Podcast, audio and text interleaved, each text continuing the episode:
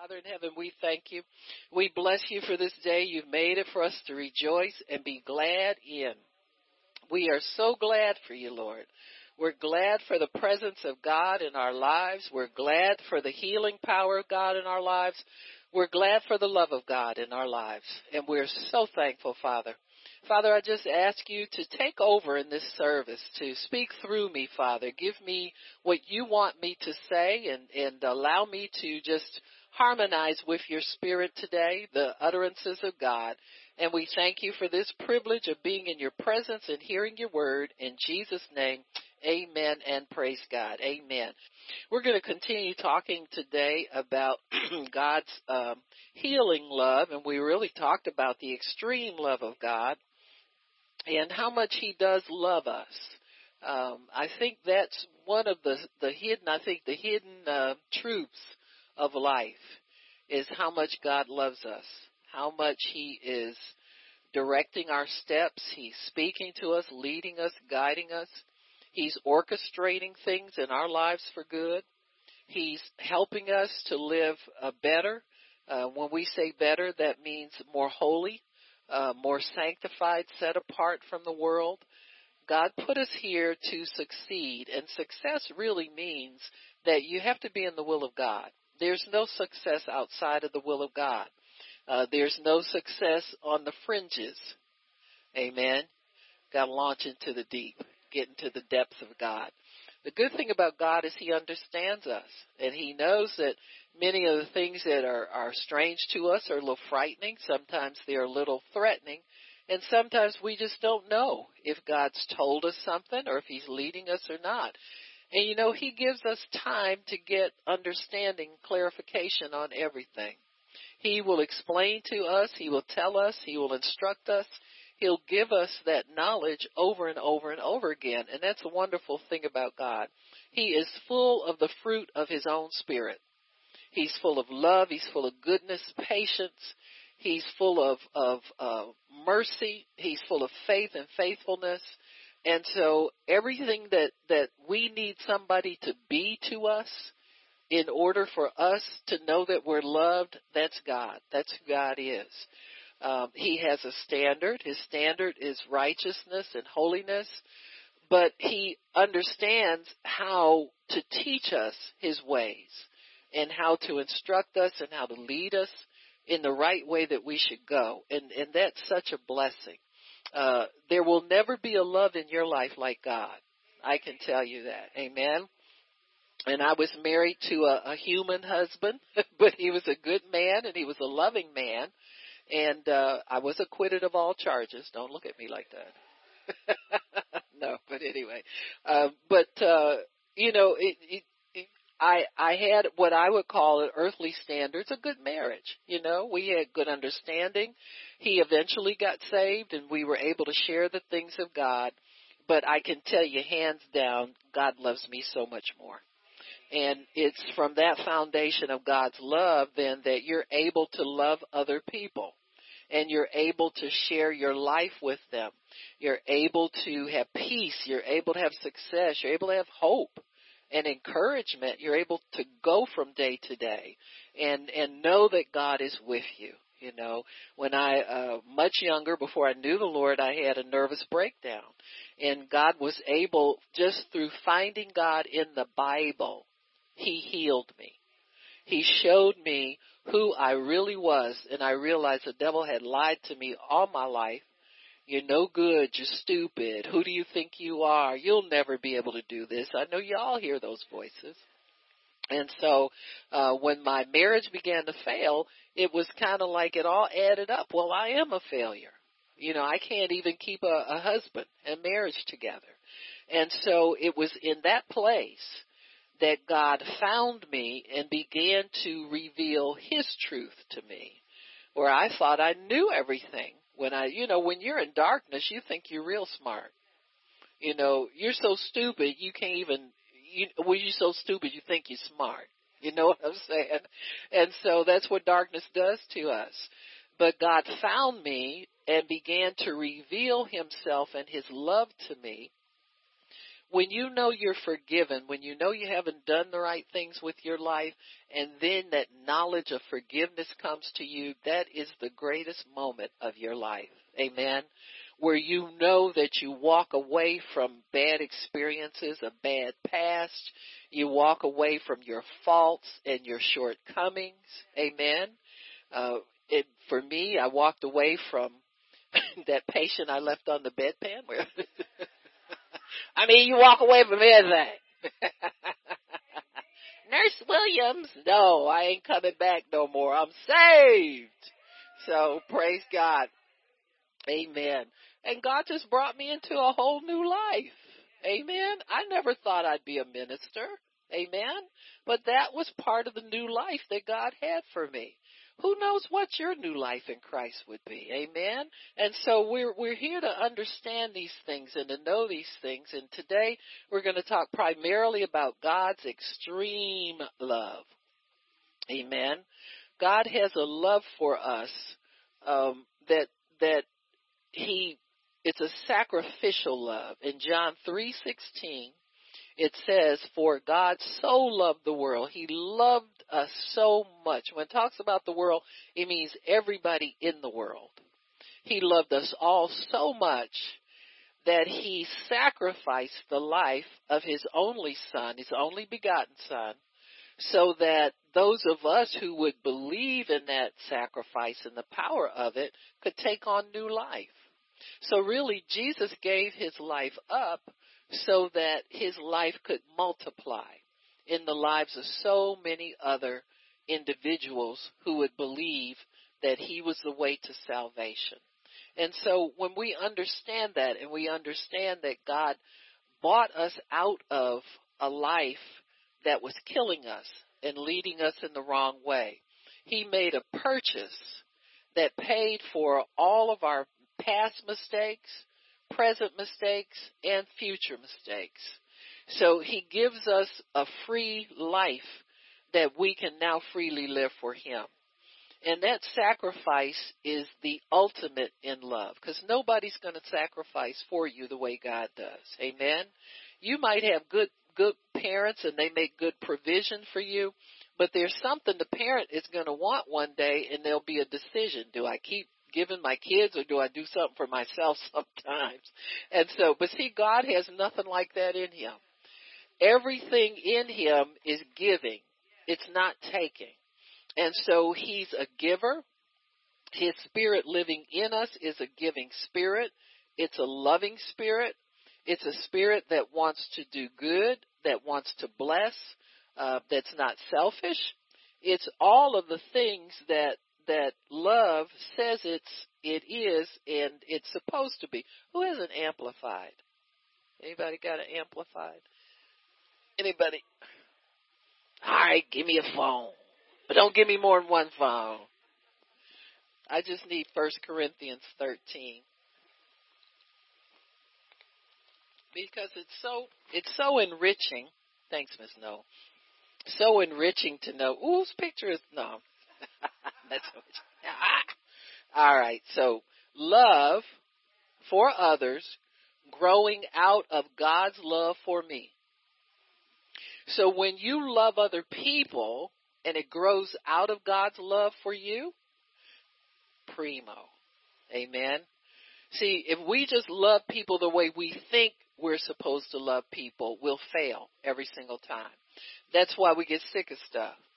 I'm tired of doing. I'm tired of tired of this. That I'm tired comes out of your own efforts to do the job that God wants to do through you. See, when God's Spirit lives in you, when you're born again, His Spirit lives in you. And you need to let Him live through you.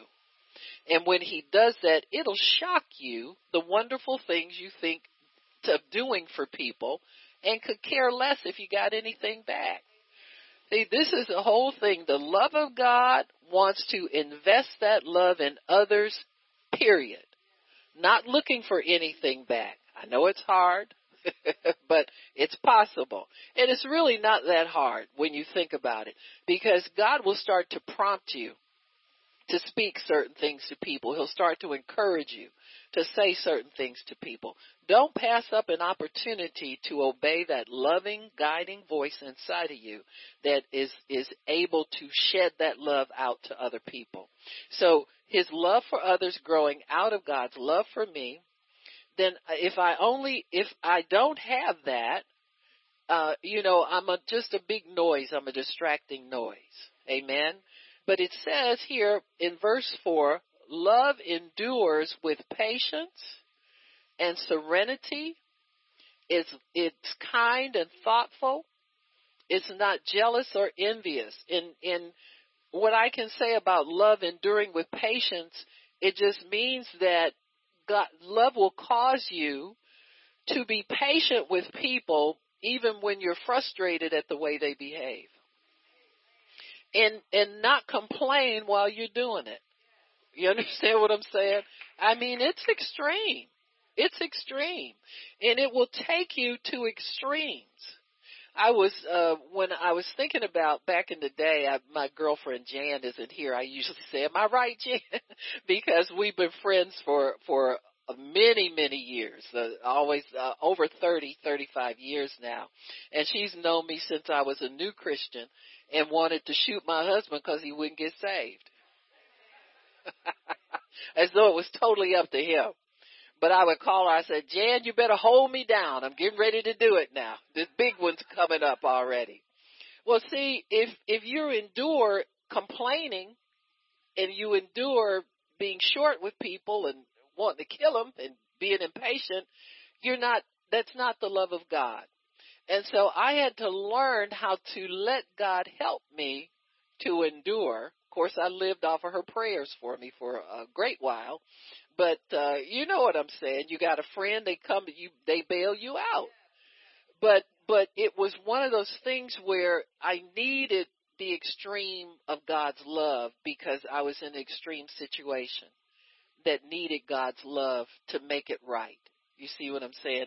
And not make it right just from my point of view, like I've been wronged and I'm I'm entitled to this or I'm entitled to that.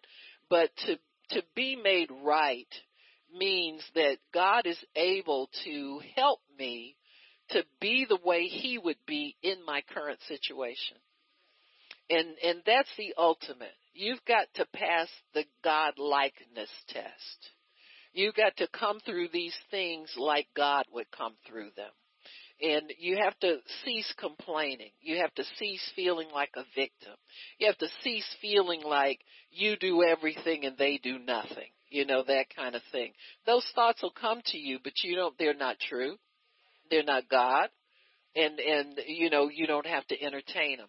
You can be peaceable. You can have, you can just sail through these things without any speed bumps in the road because God has undertaken for you and you know how to let Him be in control. So love endures patiently. And when I say endure, people may do some things that are wrong, that are mean, that are unkind, that don't help you. But love will help you to endure those things patiently without complaining while you're going through. Love is not jealous or envious. Amen. You see something that looks good on somebody, you run out to buy it. That ain't love. Amen. I'm, I'm, come on now, y'all. Amen. Amen. Love does not brag. It's not proud or arrogant. It's not rude. Amen. And it's not self-seeking. One to, one to put yourself forward all the time. Amen. Look at me. Look at what I got. You know, saints get crazy with that kind of stuff. Even when we claim we're giving a testimony about what God did for us, we can make ourselves the big person in the testimony. No, we ain't got nothing without God. And it does not, love is not easily provoked, sensitive, or easily angered. hmm In other words, love don't just go off on people. Uh, Oh, they better not get on this. Oh, they got that nerve, that nerve, but they not, not better not touch this one. They get my last nerve, I'm gonna go off on somebody. You know what I'm saying? That ain't love. Amen. And it doesn't take into account a wrong done to it. Now, how many of us can't wait to tell somebody what somebody did that wasn't right. Well, you don't know what they did to me. Huh? See, the love of God forgives instantly and doesn't even take it into thought or into account a wrong done to it. Because everybody does somebody wrong. And everybody endures some wrong. If we didn't know how to endure wrong patiently, we'd never have relationships with people. You just go through life just ignoring everybody and well they did this. See, this is what where where uh homeless people, this is what what uh causes people to be homeless. Because if you talk to any of them, you'll find out here's a person that never learned how to forgive, never learned how to to seek um uh harmony with people as a goal in life. You, know, you can make goals like that. You know, not to get everything you want, but to learn how to p- live peaceably with. Why? Why isn't that a goal for people? And see, they fall out with people and they run from the mom to the aunt to the, well, you run out of relatives to go let them, you know, they let you live in a room in their house or in their basement. You're going to be out on the street with a shopping cart. And you'll find that that is a common story with many homeless people. There, there now there's some of them now that lost a job or lost, you know, they fell upon what we call hard times. But most people, they are the hard time in their life. You understand what I'm saying? Because they they give everybody a hard time and they look for a hard time. And so if we can learn how to just accept the love of God and let that love live through us, let that love motivate us, control us, and help us to not be this kind of person, to, to always think about something wrong or to be overly sensitive. Love does not rejoice at injustice. You know, when somebody, some wrong happens, bad, some bad happens to somebody, you get excited. I knew they was gonna get it. Now all of a sudden you're a prophet too. Amen. You double wrong. Amen. It, but it rejoices when good things happen. It, it rejoices when the right things prevail. Amen. You know, if you see a brother or sister in the Lord that God is blessed with something, be happy for them. Don't be envious. Amen. Amen. Because the same God that, that, that sent his son to die for them sent his son to die for you too. Amen. Find out what he has for you. He has good things for you as well. But see, you got to go God's way to get it. A lot of people don't want to do that because they think it's going to take forever. But God blesses us so quickly it'll make your head spin. Amen. So love bears all things. I mean, it, it's uh, you can say puts up with if you want it, but it's so negative sounding. Amen. But love doesn't just reject people the first time they do something you don't like. Amen. Love isn't ready to point out people's faults all the time or or call them to have to to give an account for themselves, you know, like like we're the judge or something. You know, like you're the standard bearer. You don't know what God's doing in that person's life. Amen. And it's not our business to always go around pointing out people's faults and flaws and correcting them and telling them they didn't do this right or that right. That's the devil's job. Quit doing his job. Amen. we're supposed to exhort and encourage each other. Because we're all going to the same place and we're all serving the same God. We're all fighting the same devil. So we might as well band together in love and encourage and exhort one another. So, love believes all things. In other words, it is looking for the best in everybody. So, I believe Miss Avis is going to make it to heaven and on the way she's going to take many souls with her. Amen. So that's believing the best for her. You know, I'm not going to tell nobody, oh, no, Ava, she can't pray for a flea. You know, ain't that wrong? Don't they even sound wrong? That's not even a nice thing to say about or think about somebody. Amen? But it'll shock you what goes through people's heads sometimes, and then we entertain that. So love doesn't entertain them kind of crazy thoughts. It believes the best for everybody. I think God has, I believe God has a good future for everybody in here.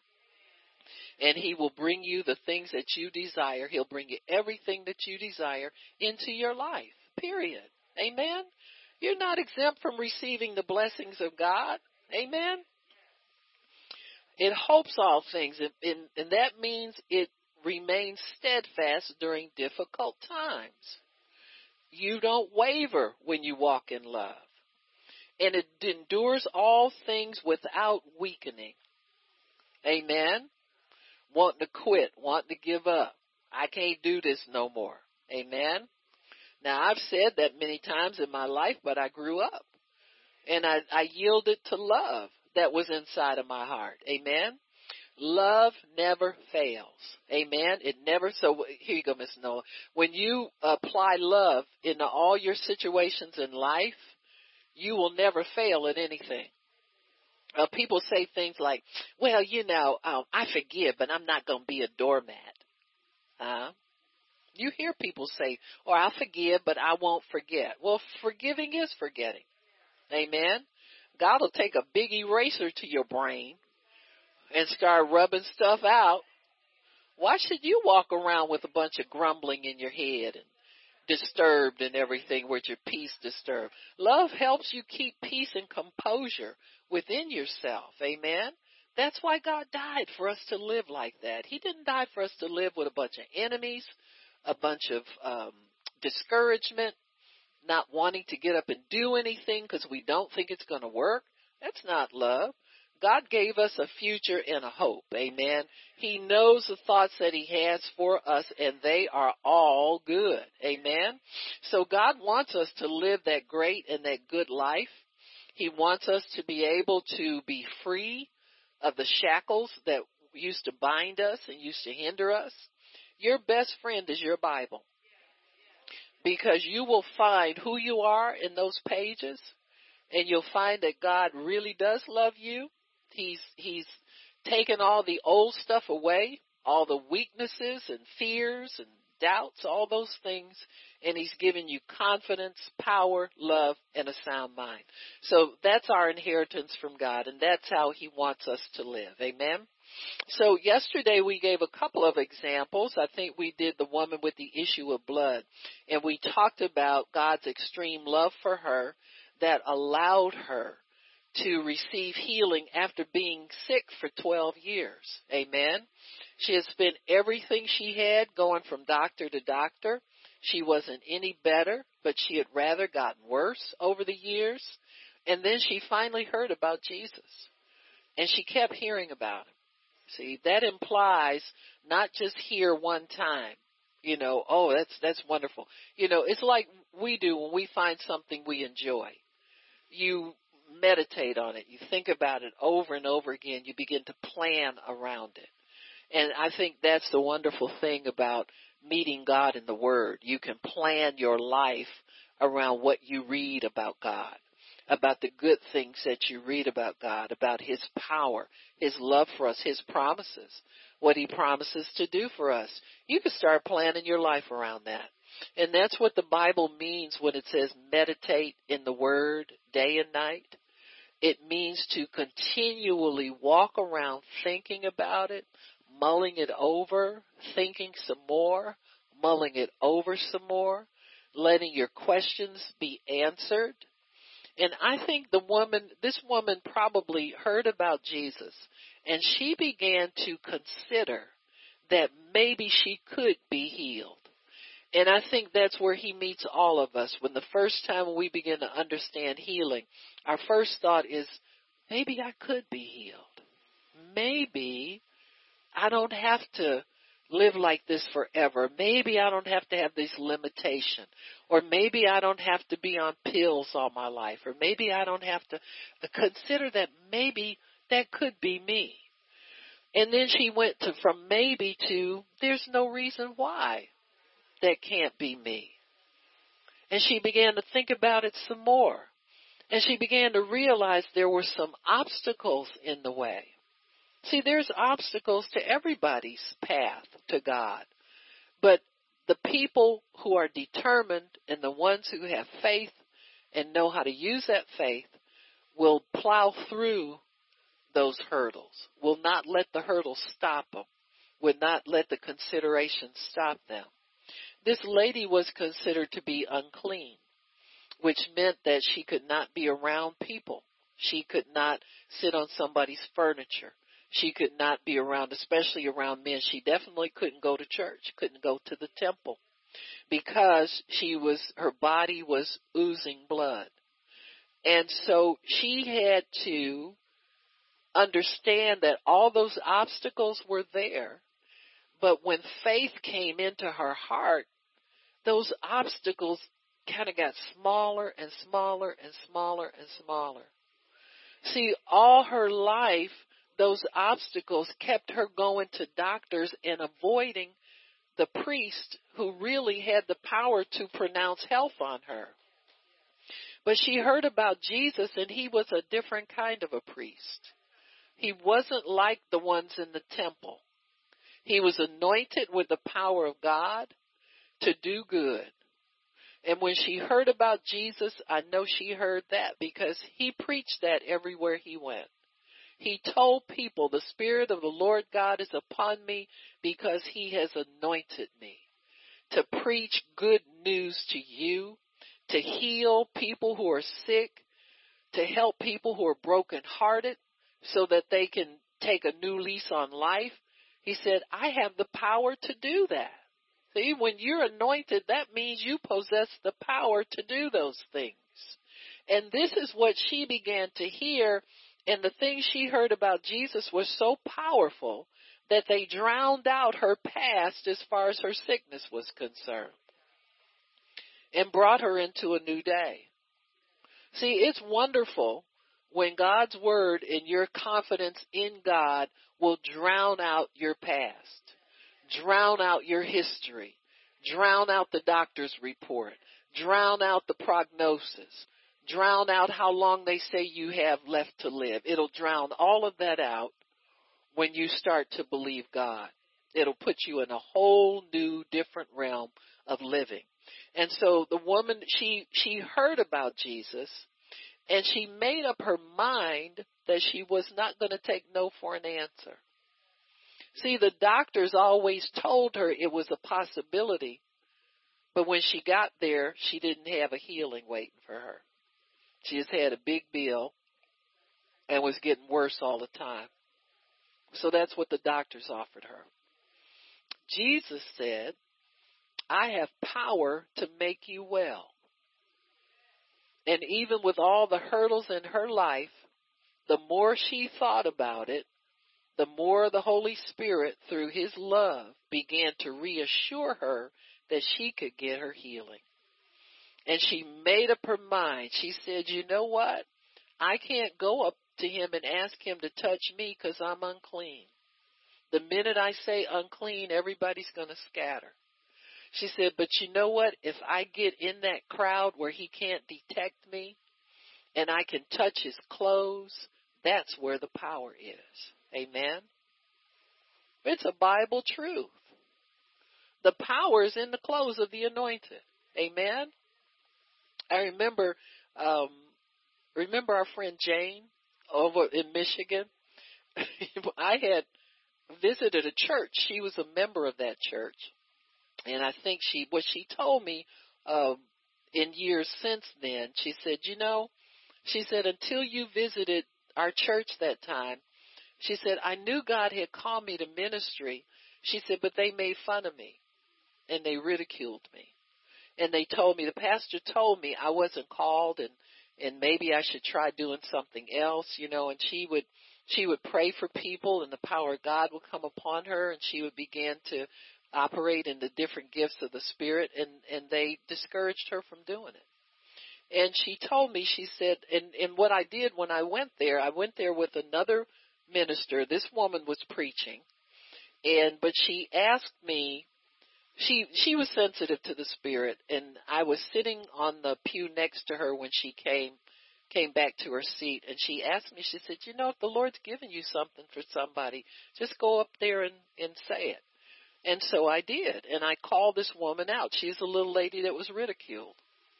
And I began to prophesy. I don't even remember what I said, but at the end of it, I took this coat that I was wearing. I always wear a duster, you know, when I preach.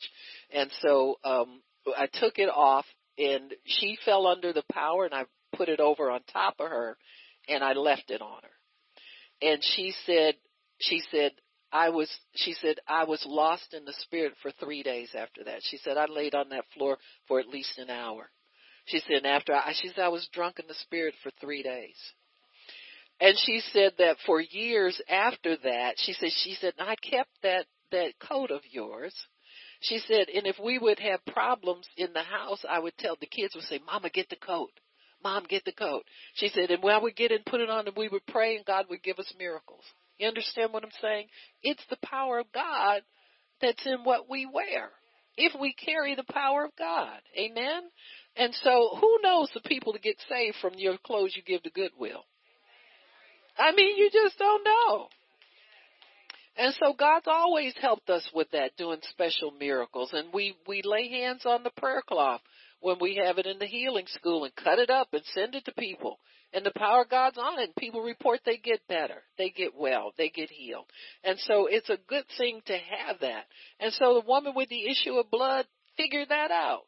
All those years ago, over 2,000 years ago, she had that revelation the apostle Paul did the same thing. They would bring aprons and handkerchiefs for him to lay his hands on and people would, would get free from demons and they would get healed through, through those cloths that were transferred over so that people could receive that healing power.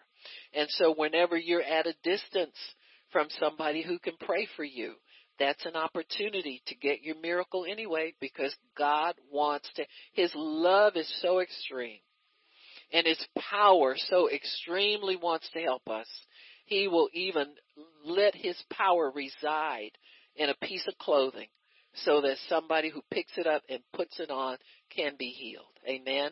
Amen. And so many times, you know, people would, uh, you know, if, if I give you something that I've worn, it's not secondhand. Amen. or anybody else who's anointed, it's not secondhand. It's a gift of God. I remember uh, when my late husband was having some uh, oral surgery. He had come down with diabetes, and they did some implants, uh, dental implants, and it was taking some time to heal. And um, when I I talked to the dentist about it, I said, "Well, I said we've been he's been doing everything and we've been praying." He said, "I don't know if it might be his diabetes has made him slow to heal." And so I I was going out to a meeting out in California, and uh, um, what's his name? Peter Youngren. Yeah, Peter Youngren. He was Canadian. A. he was preaching, but he's a miracle worker. Amen. Definitely multi multi miracles in his ministry. Amen. And um he was preaching that day and he had a handkerchief and he kept wiping his perspiration with it. And I kept looking at the handkerchief. And he kept wiping perspiration and I kept looking at the handkerchief. And uh you know how some of these meetings are, they usher people in and out. They don't want them touching anybody, looking at. So it was one of them usher them in, usher them out situations. But his wife, was it Roxanne? I think, yeah. Roxanne was, um, she stayed behind. And so, and she was standing at the altar, and so I saw an opportunity where the ushers wouldn't hit me with a cane or something and trip me up and, you foul person. You know how some of these bad ushering situations are. And so I just in my heart was asking God to make a way for me. And I went up to her. I said, I said, Roxanne, I said, I got a dilemma. I said, my husband's slow to heal. He's having oral surgery. I said, can you get that handkerchief from Brother Peter for me? And she said, yeah. And she went, and about five minutes later, she came out with the handkerchief. Amen. And I put it on my husband. And he, God healed his mouth so he could get his implants. You got me? Amen. God will do those things for us. That's extreme love, folks.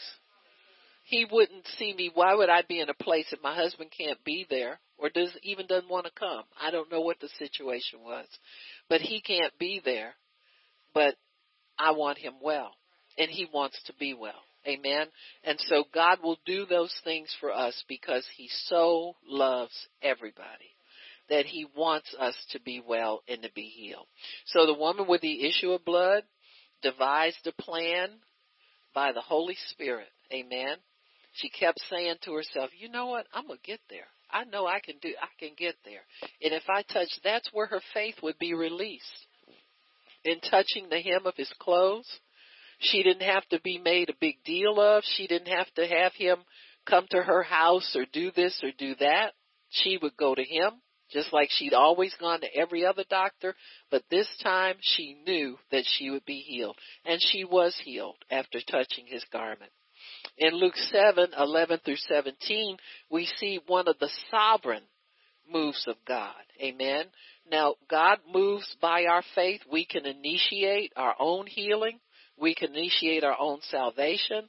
We can initiate anything that we need from God with our faith.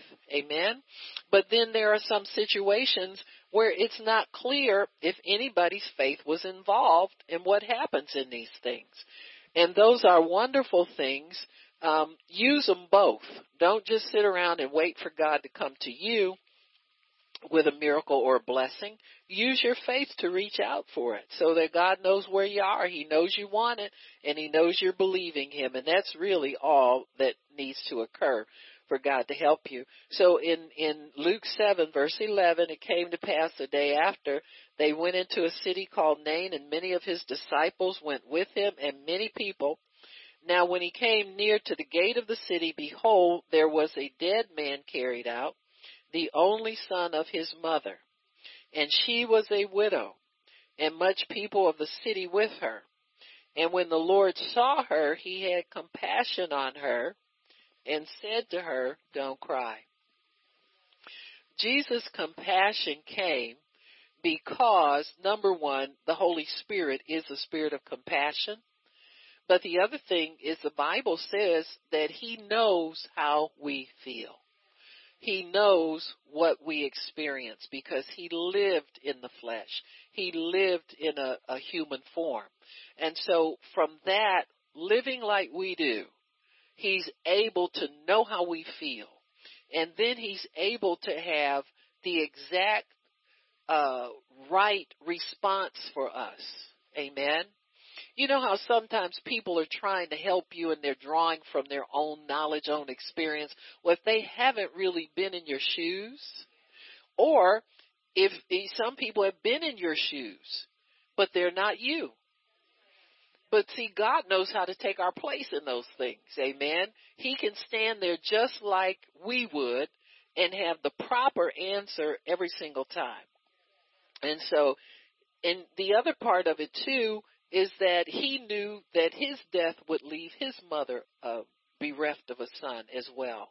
And so he's reaching out to this woman in advance of what his his mother would experience. And it says, and he came and touched the the bier, and they there that bare him stood still, and he said, "Young man, I say to you, rise." And he that was dead sat up and began to speak, and he gave him back to his mother and there came a fear. Oh, I guess so. Huh? We go through a funeral home and start getting people up. I, a lot of people would get scared. Amen. And he says, a great fear came on all, and they glorified God, saying that a great prophet has risen up among us, and that God has visited his people. And so Jesus did it for, for the reason of helping this mother. That was number one reason. Many times people think, well, God did that so that he could show them his power show him God's not a show off. Amen. He's very secure in who he is.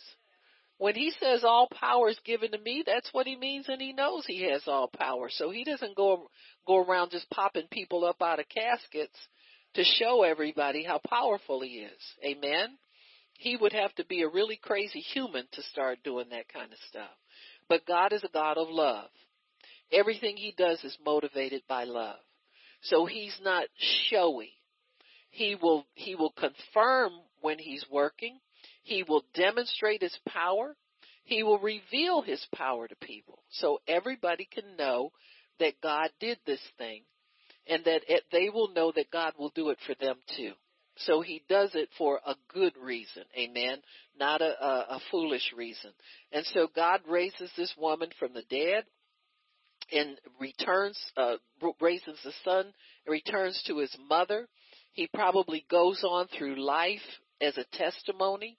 You know, the man who was raised from the dead. Oh yeah, the, you're the miracle man. You're the, you know, he had a reputation from then on out. Amen. He was able to take care of his mother because she didn't have any support. In that culture, women didn't just go out and work. Amen. They could do some things, but generally it was part of the family business when a woman had an occupation. And so you see here, he re- restored this woman's livelihood, restored her son that she loved very much, her only son, and was able to bring uh, joy and gladness back into that city. Uh, in John chapter 11, I think, we have the story about Lazarus. It's another story of God's extreme love for this family, love for humanity. God is so loving, He doesn't look at who you are, what you've done, what you didn't do, the mistakes you made. And if you're smart, you won't look at that stuff either. Amen. When you go to God, is make sure that you confess and repent, ask God's forgiveness, and then stand in his righteousness again, stand justified before God. When you're justified, it means he'll give you anything. Man, like he says in his word, ask anything in my will and I'll give it to you. Ask me anything that you want and I'll do it for you. Ask me anything. And if I don't have it right away, I'll make it for you. Ask me anything. I'm not limited by uh, resources. I'm not limited the way people are in the world are. You can ask me anything. And so uh, in in uh, John 11, mm, let me see. Where do we want to start? This is kind of a long story. In verse 1, it talks about Lazarus being sick, and he was in Bethany with his sisters, uh, Martha and Mary, and they sent to Jesus to tell him come come and pray for our brother. He's very sick. Uh, so we don't want him to die. And so when Jesus heard, in verse 4 it says, when Jesus heard that he, the sickness, he said this, this sickness is not unto death, but for the glory of God. So he's saying God is going to be glorified. Now, there are people, and I've heard this saying in some of the denominational churches, uh, when people don't really believe God will heal people and say somebody in the congregation was sick and they prayed for him and and they passed away you'll hear a preacher get up and say well death is a kind of a healing. You ever heard that? Yeah because you've been in a better place. But you get in some of these crazy places and they'll tell you death is a kind of a healing.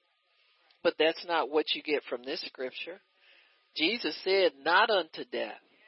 God is glorified when a sickness is not unto death. Amen. He's they you don't pray for people to die, you pray for them to get healed. They can die without your help. Amen. If you want to help somebody, pray for them to get well. Everybody who's sick wants to get well. So Jesus said this sickness is not unto death, where death would not bring glory to God, but for the glory of God that the Son of God might be glorified in it. Amen. Now when Jesus says glorified, he does not mean I'm getting a pat on the back and I'm getting anything out of it. When God is glorified, that means that his power dominates. And so what he's saying is, this sickness is going to wind up working out to cause my power to dominate over this situation. That's what glorified really means. That means that God will come out the champion in this thing. That's what glory is. Amen. The word glory means heavy, weighty. God is the heavy weight in the situation. And he will be the final man standing. He will be the victor in this situation because this sickness is not unto death. And so it says Jesus loved Martha and, and, Mary and Lazarus. But when he heard therefore that he was sick, he stayed two days in the same place where he was.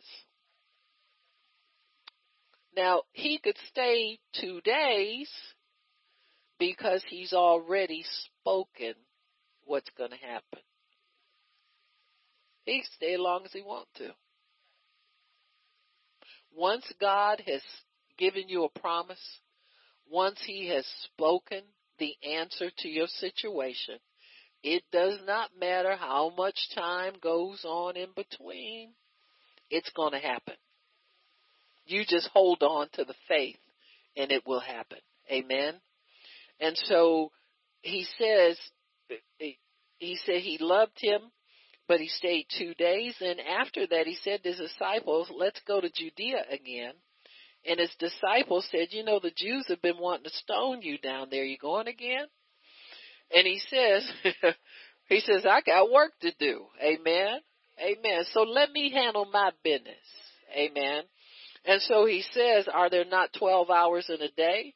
says, if any man walks in the day, he doesn't stumble because he sees the light of the world. But if a man walks in the light, he stumbles because there's no light in him.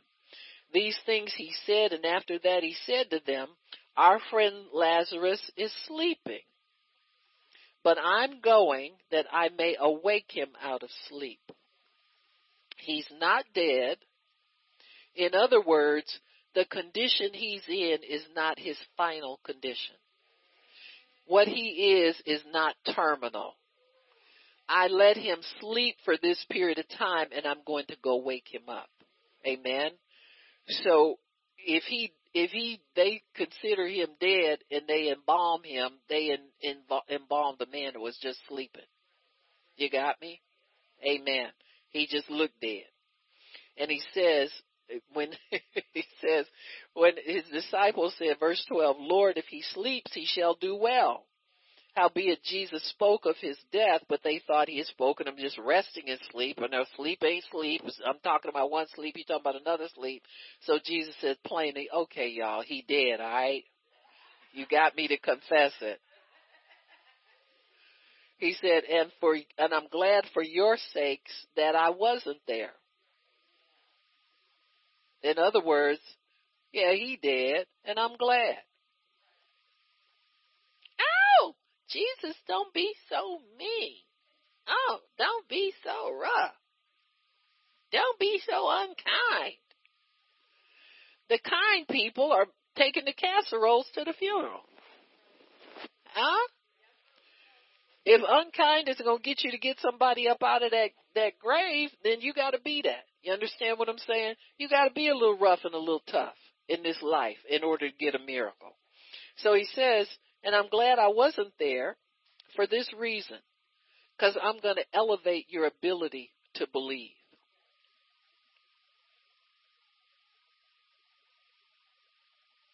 I'm glad it looks real bad because that means I'm going to elevate your faith. Yeah, right. I don't hear much rejoicing. Am I right, Poppy? Did I read that right? That's right. That's what I thought. Amen. Jesus is glad for them. He says, I have more to prove than just healing people. I've got to teach you people who are going to come after me and have to raise the dead. I'm going to have to teach you how to work in that power. So while Jesus is performing miracles and helping people, he's also teaching his disciples how to do the same thing. Amen. And so it's like, wake up guys and pay attention because the biggie is coming. And then said Thomas, he says, he says, uh, I'm glad for your sakes that I wasn't there to the intent that you may believe. Nevertheless, let us go to him then said Thomas, which is called Didymus, unto his fellow disciples, Let us go also that we may die with him. Well, shut up, Thomas, because you ain't even on the right page. Huh? Thomas, no, he don't mean nothing about dying with nobody. Then when Jesus came, he found that he had already been in the grave four days. Now Bethany was near to Jerusalem, about 15 furlongs, and, and many of the Jews came to Martha and Mary from Jerusalem to comfort them concerning their brother. So here we got the grief party going on. Then Martha, as soon as she heard Jesus was coming, went out to meet him, but Mary sat still in the house. Then Martha said to Jesus, Lord, if you had been here, now she fussing at him. Lord, if you had been, you late. Where you been? If you had been here, he wouldn't have died. But I know that even now, whatsoever you'll ask of God, he'll give it to you. See, this is what you call double-mindedness.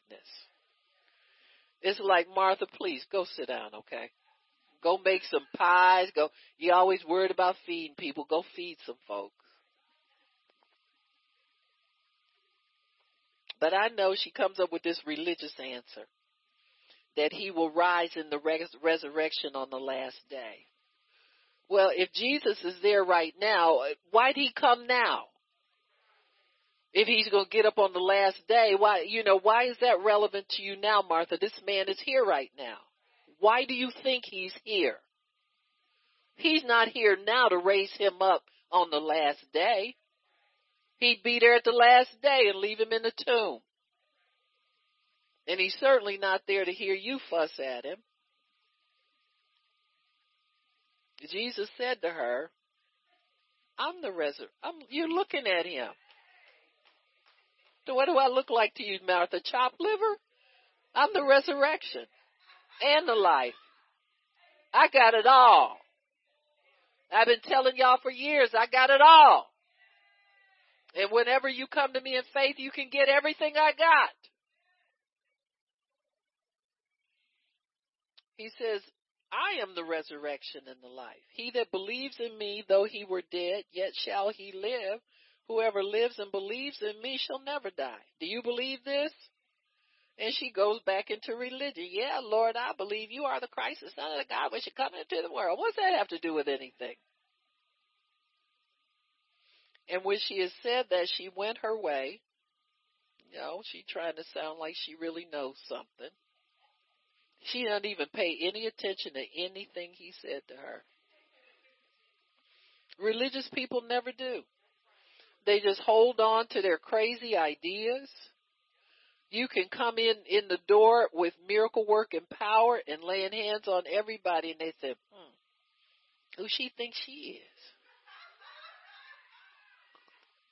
Hmm? You should see the looks people give you sometimes. Huh? They say, "Oh yeah, you're a mighty woman of paste and flour," you know. But they don't want you back anymore. You heal too many people and you, you know, certain atmospheres, you won't get invited back. That's why I do my own meetings. See what I'm saying? It's, you don't have to invite me nowhere. God gives me a permanent open door. And she said to him, I believe you're the Christ, whatever. And when she said that, she went her way. She saw she wasn't impressing him, so she said, well, maybe I better shut up and just and so then she went to her sister Mary secretly and lied and said, Jesus said for you to come and talk to him. As soon as she heard that, she arose quickly and went unto him.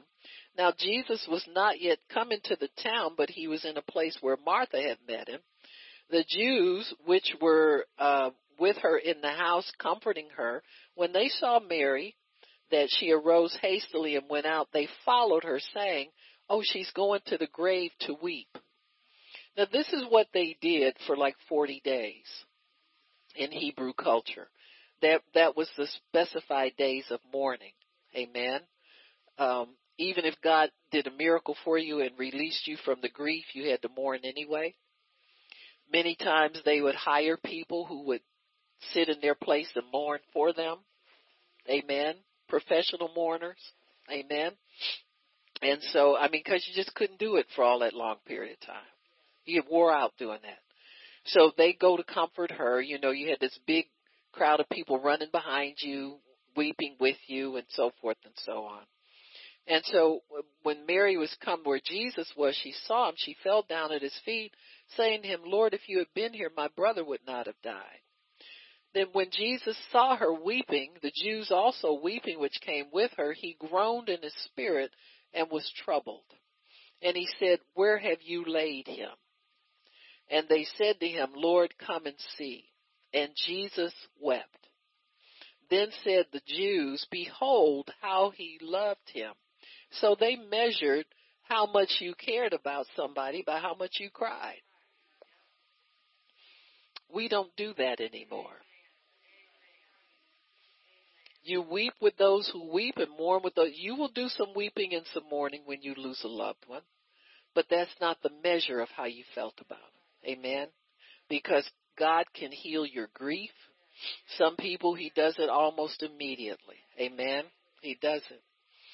It says it, it, he he says, and the Jews said, "Behold, how he loved him." And some of them said, "Could not this man, which opened the eyes of the blind, have caused that even this man should not have died?" See, there's nobody there with faith for him to get up out of the grave. Everybody thinks it's too late already. That's why Jesus probably is travailing and groaning in his spirit because he's the only one with faith there. Your faith very often will cause you to do some intercession for certain things to happen in the earth. And so many people believe that Jesus was travailing and groaning, giving birth anew to Lazarus to come forth in the earth again. Amen. So, and it's, behold, behold how he loved him. And some of them said, could not this man which opened the eyes of blind cause him not to have died? Jesus therefore again groaning in himself came to the grave. It was a cave and a stone was laid on it. And he said, take away the stone. And Martha, the sister of him that was dead, said to him, Lord, by this time he's stinking, for he has been dead four days. Jesus said to her, Did I not say to you that if you would believe, you would see the glory of God? Then they took away the stone from the place where he, where the dead was laid, and Jesus lifted up his eyes and said, Father, I thank you that you have heard me, for I know that you hear me always. So Jesus says, I know you hear me, but there's people standing by here that don't know that. And he says, I want you to do this that they may believe that you have sent me. And when he had thus spoken, he cried with a loud voice, Lazarus, come forth. And he that was dead came out, bound hand and foot in grave clothes, and his face was bound about with a napkin. And Jesus said unto them, Loose him and let him go. He was not decayed. He did not stink. People did not run away from him. What did Jesus say? He said he's not dead, he's sleeping. Amen? When you're dead, those things are true of you. You do decay. When you're dead, sleep people can get up out of a grave. Dead people can't do it. Amen? They gotta wait till the resurrection. If Jesus doesn't agree to hold them in life while they're in life, then they do die.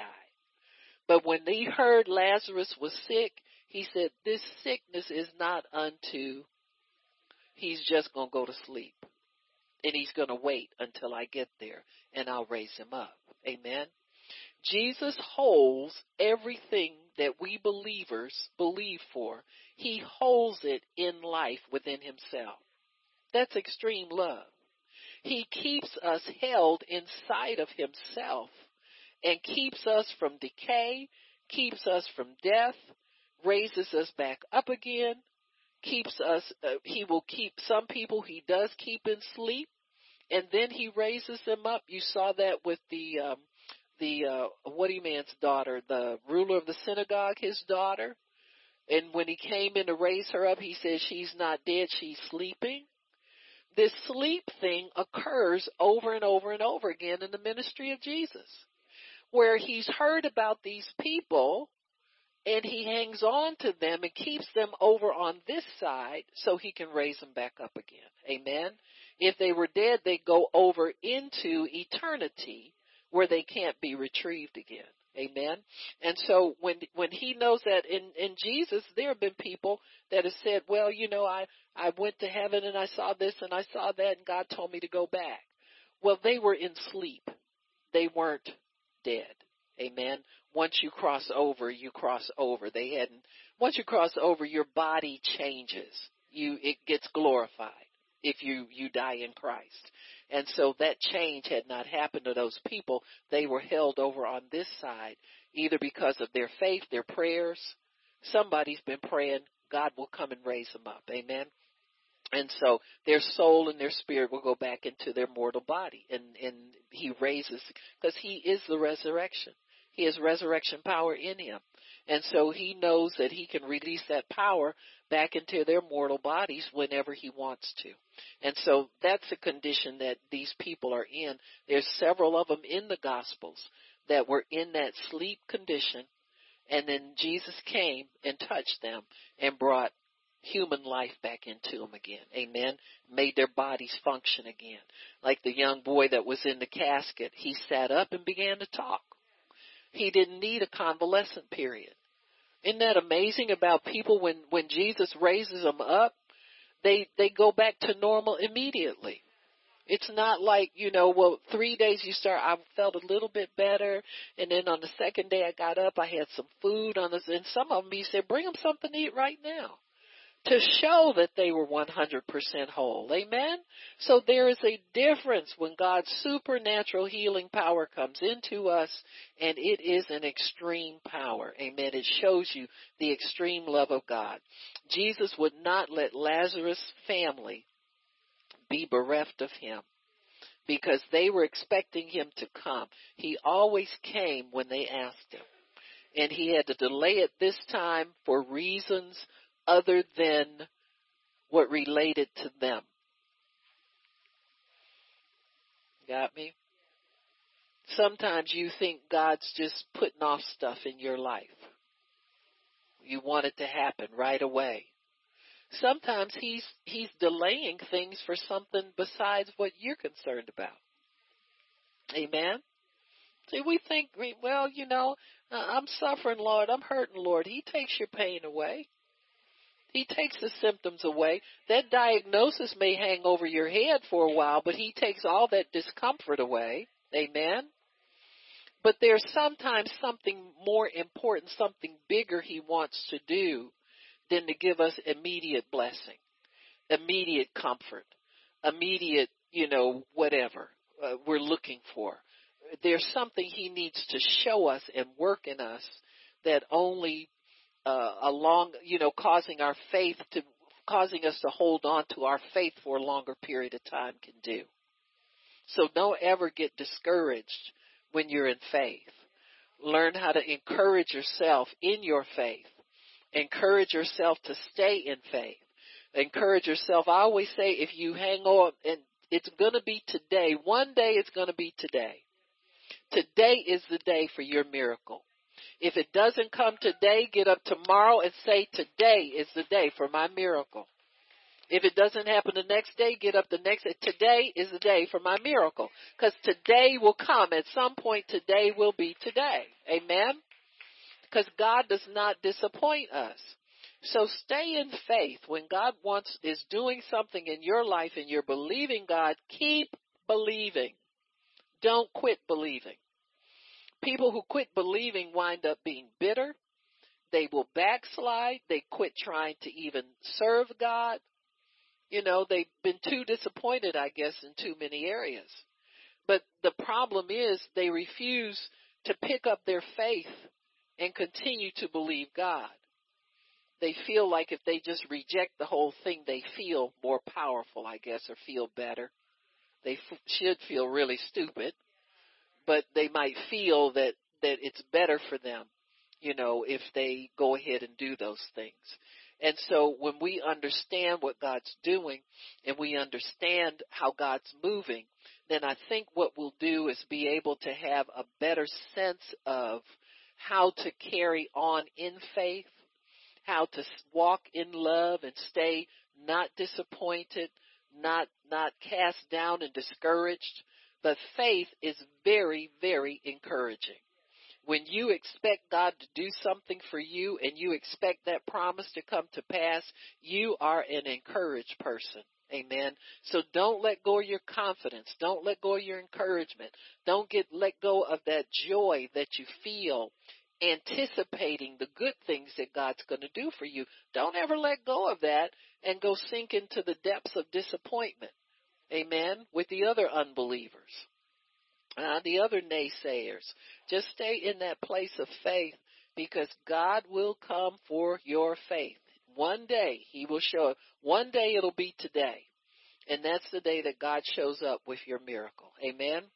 So in John 4, if you'll turn there, I think that's the nobleman's son. There's so many instances of miracles for people. Okay, so here uh, in in verse start in verse 43, I think it is. Now after 2 days he departed, that's Jesus there, and went to Galilee. For Jesus himself testified that a prophet has no honor in his own country. Ain't that the truth? Then, or with his own family. Amen.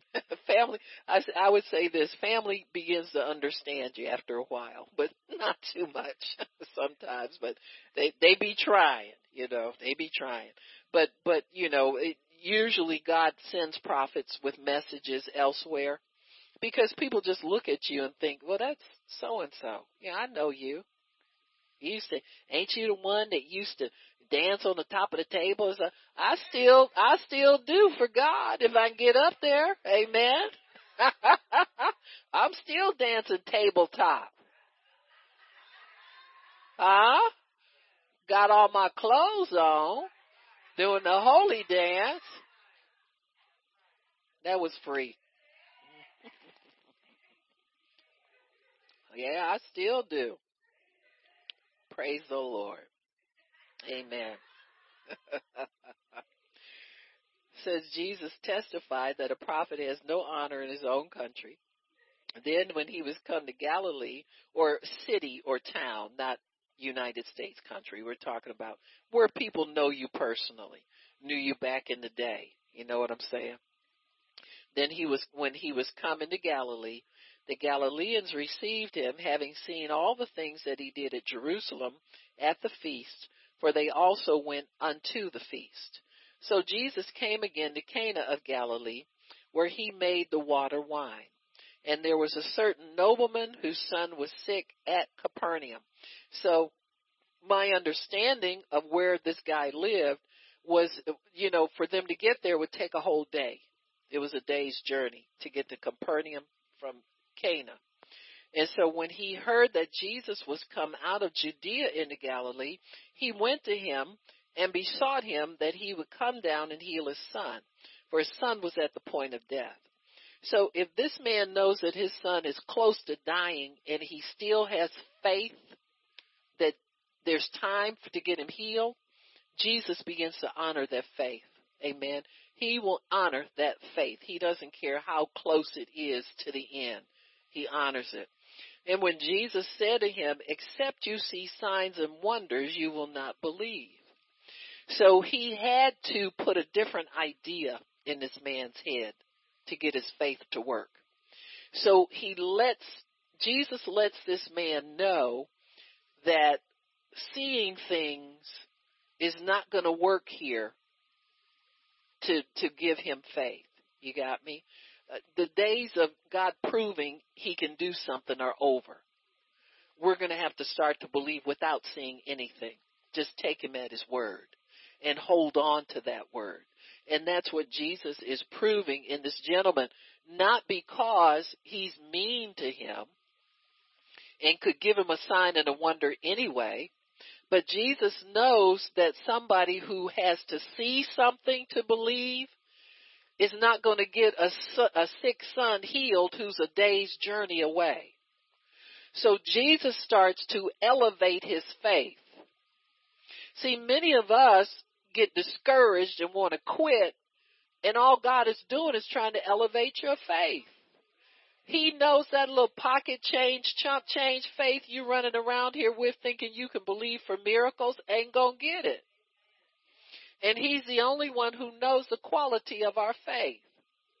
Trust me, if your faith was of a quality where it could pull it in right now, he'd do it. Many people will receive, start to receive things from God. And because their faith is shallow, they push away from it because they're in the I gotta see something mentality. And so God has to let you go for a season without seeing anything in order to stretch your faith up to the level where you can receive what he has for you by faith. Amen. By faith. Many people in, in our healing meetings, there's enough power to, there to get everybody healed. But people won't believe many times. They, they are slow to believe. They're slow to want to get engaged and involved. Many people come to church and think just sit through it and I can go home after you know, a certain period of time. You know, many people are not as engaged as others. And so when, when God sees faith like that, He has to work with your faith and bring it up to a, a different level. So here Jesus tells this man, He rebukes the level of faith that he already has. But what he does is he allows him to come with that level and then Jesus is going to build that level up to a higher level. And so because he needs it at a higher level if that son is going to live. And so that man puts himself in a position where he has to commit himself to see it through just like God tells him. You know, you faith really commits you to see it through until you get what you believe in God for. You have to see it through. You can't quit, you can't walk away, you can't give up. And so the nobleman said to him, "Sir, Come down or my, my child will die. Jesus said to him, go home. Your son's alive. Amen. Go home. Your son's alive. Now can this man believe that? That's the whole thing.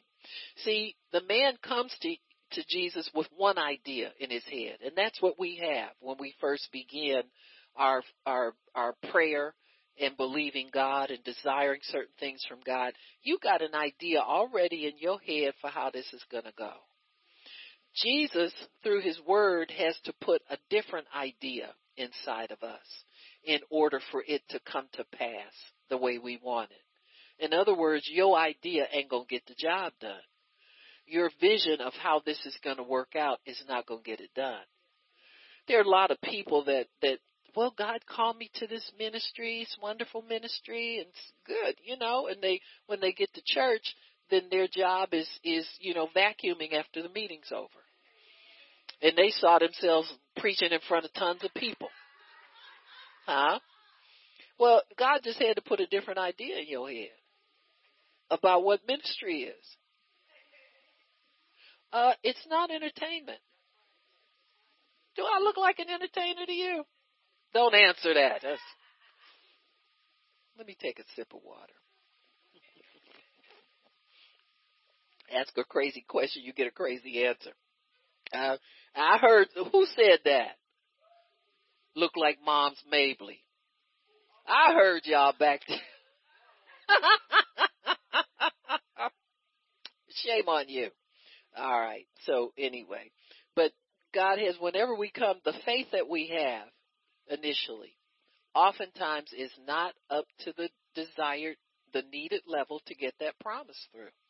So most of your efforts after that will be increasing your faith, growing your faith, making your faith unwavering.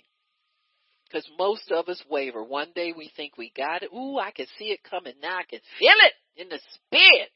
I got a hold of it. I ain't gonna let it go.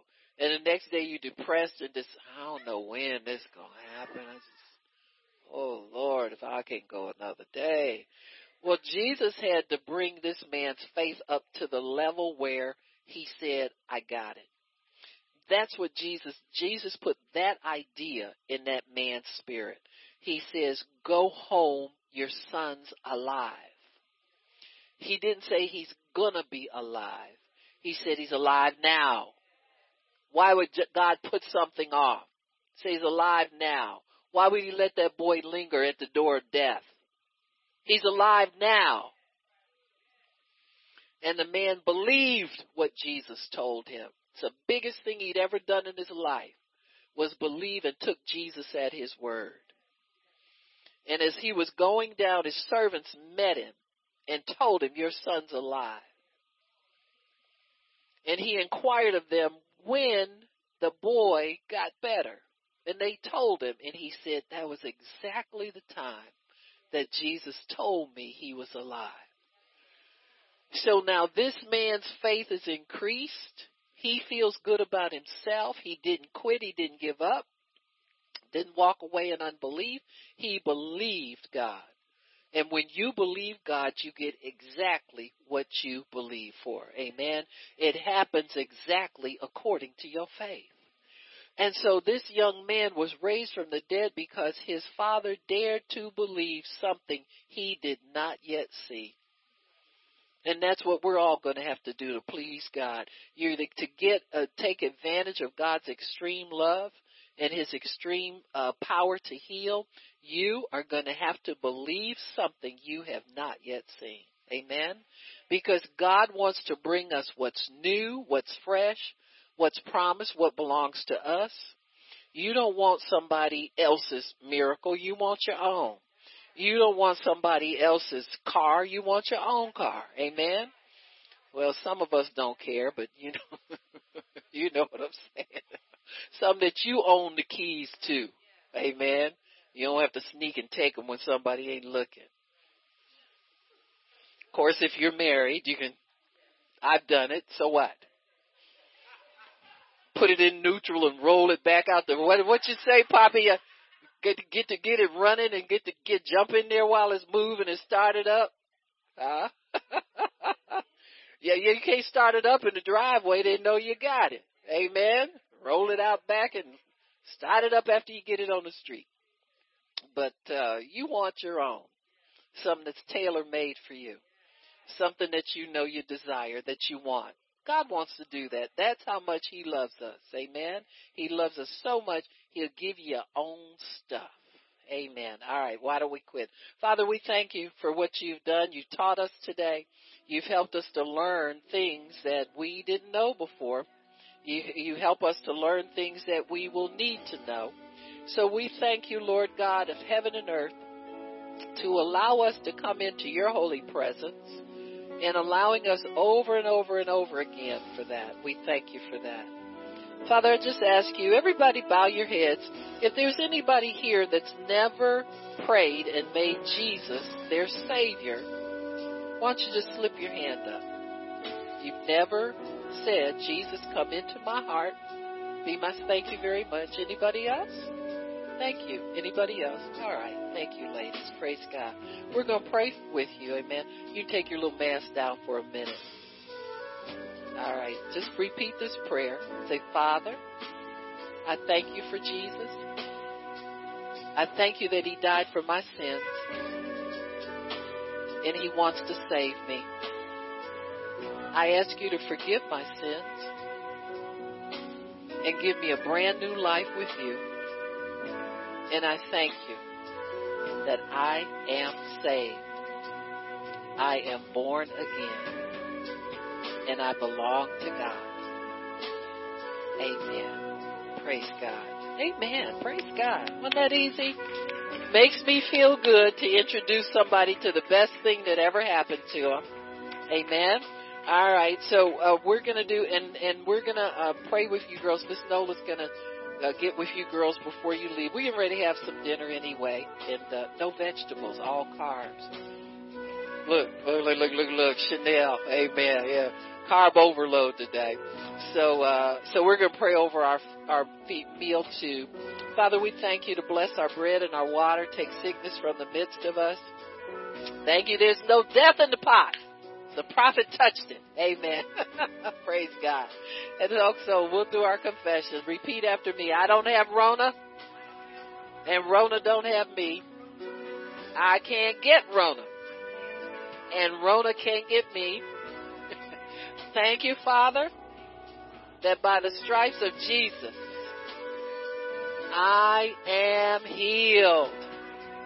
Amen, amen, and amen. It's so decreed in heaven. Amen. Praise God.